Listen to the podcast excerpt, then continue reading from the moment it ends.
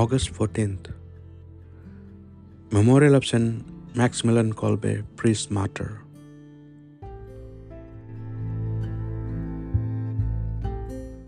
Monday of week 19 in ordinary time. A reading from the book of Deuteronomy. Moses said to the people, Now Israel, what does the Lord your God ask of you? Only this to fear the Lord your God, to follow all his ways, to love him, to serve the Lord your God with all your heart and all your soul, to keep the commandments and laws of the Lord that for you, your good I lay down for you today. To the Lord your God belong indeed heaven and the heaven of heavens, the earth and all it contains. Yet it was on your fathers that the Lord set his heart for love of them, and after them of all the nations chose their descendants. You yourselves, up to the present day, circumcise your heart then and be obstinate no longer, for the Lord your God is God of gods and Lord of lords, the great God, triumphant and terrible, never partial, never to be bribed. It is he who sees justice done for the orphan and the widow, who loves the stranger and gives him food and clothing. Love the stranger then, for you were strangers in the land of Egypt. It is the Lord your God you must fear and serve. You must cling to him. In his name take your oaths. He it is you must praise. He is your God, for you he has done these great and terrible things.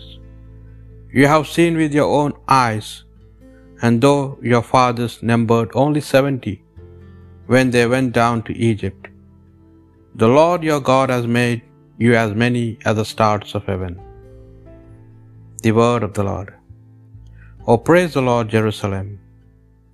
O praise the Lord, Jerusalem. Zion, praise your God. He has strengthened the bars of your gates.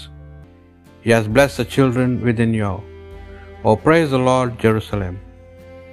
He established peace on your borders. He feeds you with finest wheat. He sent out his word to the earth, and swiftly runs his command. O praise the Lord, Jerusalem. He makes his word known to Jacob, to Israel his law and decrees. He has not dealt thus with other nations, he has not taught them his decrees. O praise the Lord, Jerusalem. A reading from the Holy Gospel according to Matthew. One day when they were together in Galilee, Jesus said to his disciples, The Son of Man is going to be handed over into the power of men. They will put him to death, and on the third day he will be raised to life again. And a great sadness came over them. When they reached Capernaum, the collectors of the half shekel came to Peter and said, Does your master not pay the half shekel? Oh, yes, he replied, and when went into the house, but before he could speak, Jesus said, Simon, what is your opinion?